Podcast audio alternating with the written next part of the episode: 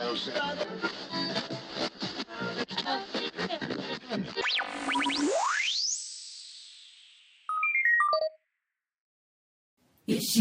shoot, shoot.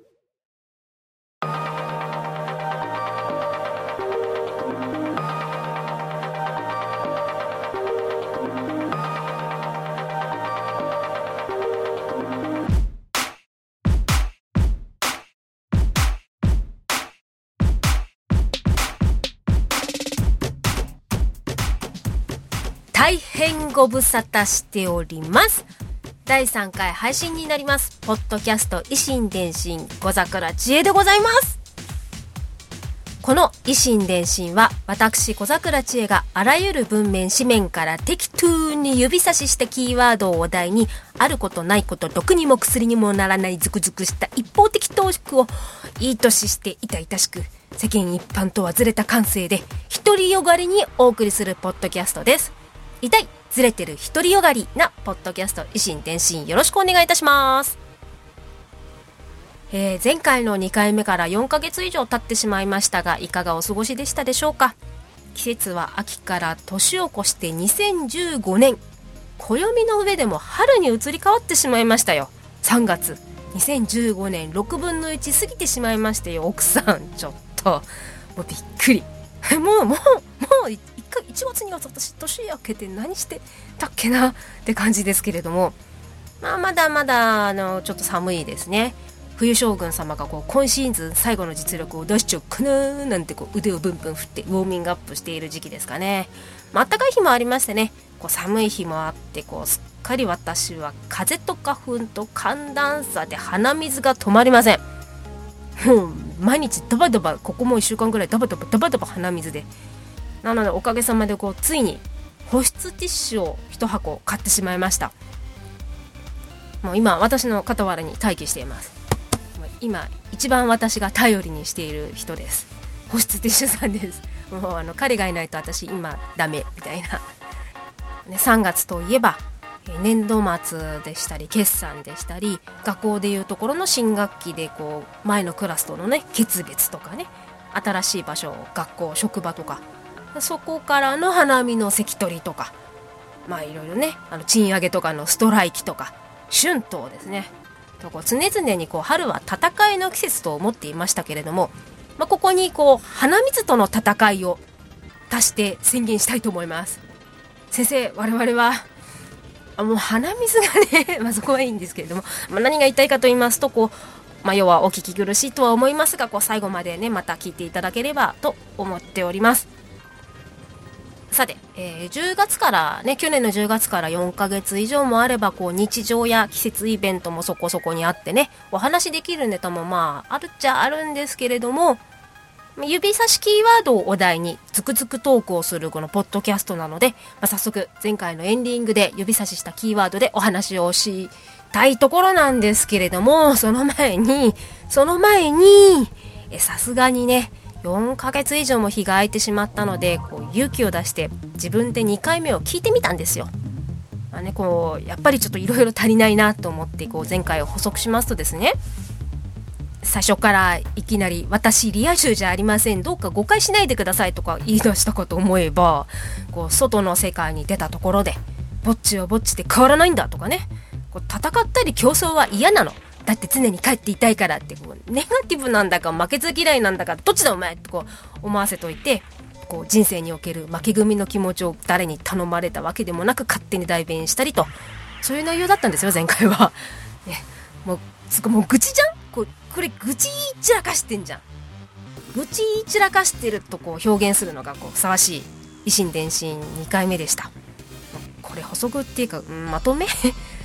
まあ、いやらしいことを言い散らかしているわけではないと自負してますのでこうポリスメンの方々に通報はされることはないとは思いますけどこの情緒不安定ぶり近いうちにねこう見ず知らずの人にお医者さんに見てもらうように勧められるような気がします。なので、まあ、そこの辺りはちょっと反省してます。これね上がり下りとかはまああるじゃないですかね。人ですから。生き物なもの。こうポッドキャストをこう配信するならもっとこう建設的な身のある配信をしていかないといけないなと思って反省しております。そしてついでにもう一つ。お聞き苦しいのはもともと何よりですけれども何よりも前回はががが多かったですね。実に多かったです。ガガガガお前はガチョウかガチョウなのかとこう襟首を掴んで問い詰めたくなるほど聞きづらかったですね。そこも反省してます。んが言ってるそばからまたが言っちゃいますけれども、えー、第1回目第2回目の配信を聞いてくださった方、まあ、存在しているかどうかは分かりませんけれども聞いてくださっている方はうすうす感づいているでしょう。そう。私小桜知恵は我が強い。我が強い。我が強いで我が強い。我が強いだけにガがいっちゃうのは仕方ないのかなつってね。はあ、うまいこと言った気がしたところでまあ余計なくなりました。え今日のキーワード言ってみましょう。今回はこちら。映画トランスフォーマーロストエイジのパンフレット24ページ頼もしい恐竜戦士たち。昨年2014年夏に公開されましたトランスフォーマーロストエイジこの映画のパンフレットにこの頼もしい恐竜戦士とありましてシリーズものでね有名ですし DVD やブルーレイにもなってるので、まあ、ご存知だとは思います。要はまあこの車に変形できる地球外生命体メカロボットが地球侵略派と地球防衛派に分かれて地球上でドンパチやる映画です。ざっくり。説明にもなってないざっくり概要ですね。車からこうメカロボットにこうガッションガッションウィンガンゴンギンゴンゴンゴンギンゴンギンギンとか言いながらねこう変形するのがこの映画の醍醐味ですよもう正直ねストーリーはどうでもいいでねあのロストエイジではねこう車の他に恐竜をモチーフにしたメカロボットが出てくるんですね今回はですねもう4作目だし車モチーフはネタ切れです海兵さん。やとか思いきやえ実写映画の前に日本とアメリカでアニメを放映してましてこれを見て育った方も多いと思います。私はあの知ってたんアニメは知ってたんですけど見てなかったのでその恐竜キャラがアニメにもいたっていうのは知らなかったんですね。でまたそのアニメのこう元々っていうその原作っていうのがおもちゃのシリーズが原作ですね。アニメの原作になってこう日米の年間からのマイケル・ベイ監督の流れにこう今なってるんですけれども、まあ、そこのとこはこう深読せずちょっと先行きます。また話それちゃうんでね。でこう映画に出てきた映画のメカの皆さん4体いまして、リーダーはティラノサウルスが変形するグリムロック。ティラノザウルスといえばこう最も巨大だったろうと言われるだけあって博物館のこう全身骨格標本の写真見てもほんとでかいですよね。全身約13メートル、頭の部分だけでもこう1.5メートル。だいたい私と同じぐらいの大きさです。写真ねあのスマホで見る写真だけでも十分迫力満点ですよ。ぶっちゃけねこう恐竜に特に興味のない私ですら素直にこうすごいなって思います。まさにこう恐竜戦士のリーダーにふさわしいモチーフですよ。まあ、他にもねティラティラノザウルスといえばこうジェラシック・パークね映画はまた今年も新作やるらしいですよね。ジェラシック・パークにもこうロゴシンボルにバーンと描かれててもはやこう恐竜の代表といっても過言ではないのでしょうかね。ですががまた言っちゃいますよね。が去年あたりから今年に入ってこのティラノザウルスさんに不穏な事実が発覚したらしいじゃないですか。ね。ティラノザウルスは今のこう動物のサイとかワニとかトカゲのようなねゴワゴワした硬い皮膚をしていてこのトカゲが二足歩行でこう13メートルもでっかくなったような生き物だったと。図鑑やこう再現 CG で描かれているのでてっきりもそういうものだと小さい頃から我々は思っていたというかもしかしたら思い込まされていたのではという疑惑が浮上したというニュースをネットから拾いました。あの検索すればすぐ出てきます。なので有名ですね。あの見たことある記事見たことあると思いますけれども、まあ、ご存知かもしれませんがこうティラノザウルス。最大最強のこういかつい肉食恐竜が実はモフモフのこう羽毛を持った可愛い子ちゃんだったという学説が出てきたらしいんですよね。この学説、えモフモフ説からのこう再現図が今までのこういかついティラノザウルスの常識を覆してしまったらしくこうネットで検索したらこれもすぐ出てきます、まあ、私もいましたけれども可愛いねまあ、いかついままでこうモフモフく巻きつけたようなだけなので目がね月とか目つきとか鋭いのは変わってないしなんかこううん鶏が13メートルになったみたいな。13メートルの鶏も十分に超えよって思いますけどね。これを見たこう世の中のティラノザウルスがこうかっこいいとね幼稚園の頃とかね幼少の頃に僕大きくなってね将来ティラノザウルスになるんだとか言ってこう親にねお父さんお母さんにこう苦笑いされていた崇拝者たちの皆さんがね微妙なこのモフモフ感にがっくり肩を落としているというではありませんか、まあ、言うてもこうあくまでこれも学説の一つなので、まあ、実のところはこうティラノザウルスの小さい頃にあの小さい体を守るためにねまだ1 3メートルになる前ですからこうモフモフの羽毛が生えていて成長して大人になったらどんどん必要なくなって抜けていってしまったのではという説もあるので、ま、13メートルのこう子供ってどの、まあ、ぐらいかな象の成人ぐらいですかねお母さん象それぐらいの大きさでモフモフならまあ可愛いのかなって気もしますけどこうネットでチラ見しただけでもいろいろと諸説出てくるのでまあ、専門誌とかその筋の方にお話を聞いたらまあ脳みそ情報処理しきれなくて眠ってしまいそうですけれどもいやもうきっと、まあ、そこまで興味ない一数シャットダウンみたいなねあの閉店ガラガラでのなんかこう寝ちゃいそうな気がしますけど、まあ、そんなあのポンコツな脳みその私はほっといて、まあ、これからも恐竜の研究はこう続いていてね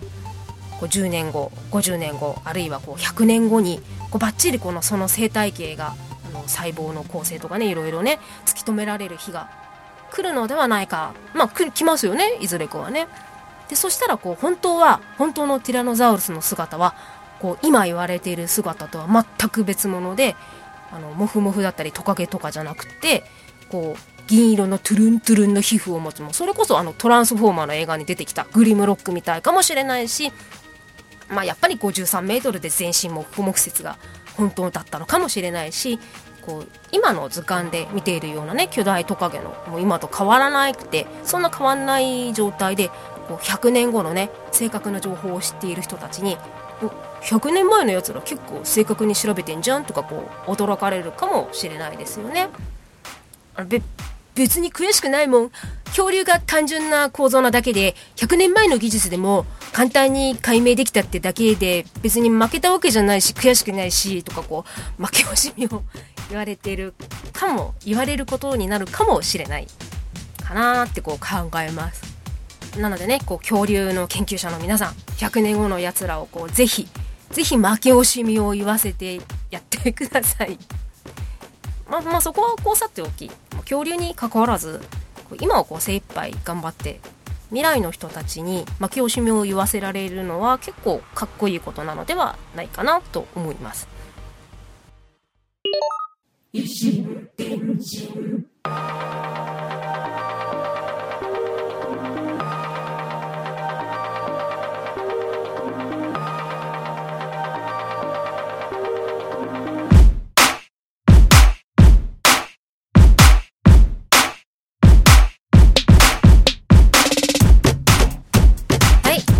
グです。まあ、言ってもね、あの、このポッドキャストでね、私がもりもり頑張ってくっちゃべったところで、まあ、100年後の人たちが聞いたとしても、え、ああ、小桜さんは別にね、みたいなね、あの、まあ、気もしみのまの字もないのは分かってますよ。まあさ、さて、えー、気を取り直して、えー、次回のお題を決めちゃいます。えー、次回はこちらから。分また厚めな感じです、えー、週刊少年ジャンプ2014年50号です。え去年、えー、2014年秋頃11月11月あ発行日は11月24日になってますね、えー、このジャンプをか本誌じゃあの週刊少年ジャンプを本誌買った方も多いと思います。え、人気連載岸本正史先生の「ナルト最終回が掲載されているジャンプです。とっくにね最終巻コミックも出てますけどいえ私ナルト好きすぎて最終話が見れずにいました。なんかこう終わっちゃう気がしたんでなんかなかなかねまあ終わるんだけどこうこれで同じような理由でこうミシェルガ・エレファントのラストの CD もまだ開封できてないんですけどそこは下げておき、えー、このジャンプ、えー週刊誌なのにこうびっちり。私が買ったものはビニールコーティングされてて。未開封でいました。かなり綺麗ないい状態です。あの立ち読みもされることなく いい状態で。未開封でいましたけれども、まあ、この指差しキーワードを機に今更ですけれどもここで開封します。ていやなん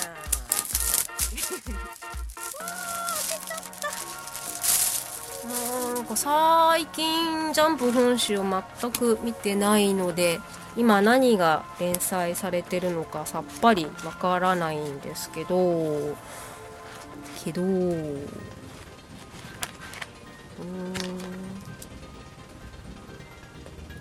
あえブリーチまだやってる すみませんあのなんか終わった噂がああそんなことないのか？ブリーチも銀魂もやってんだ。うーん。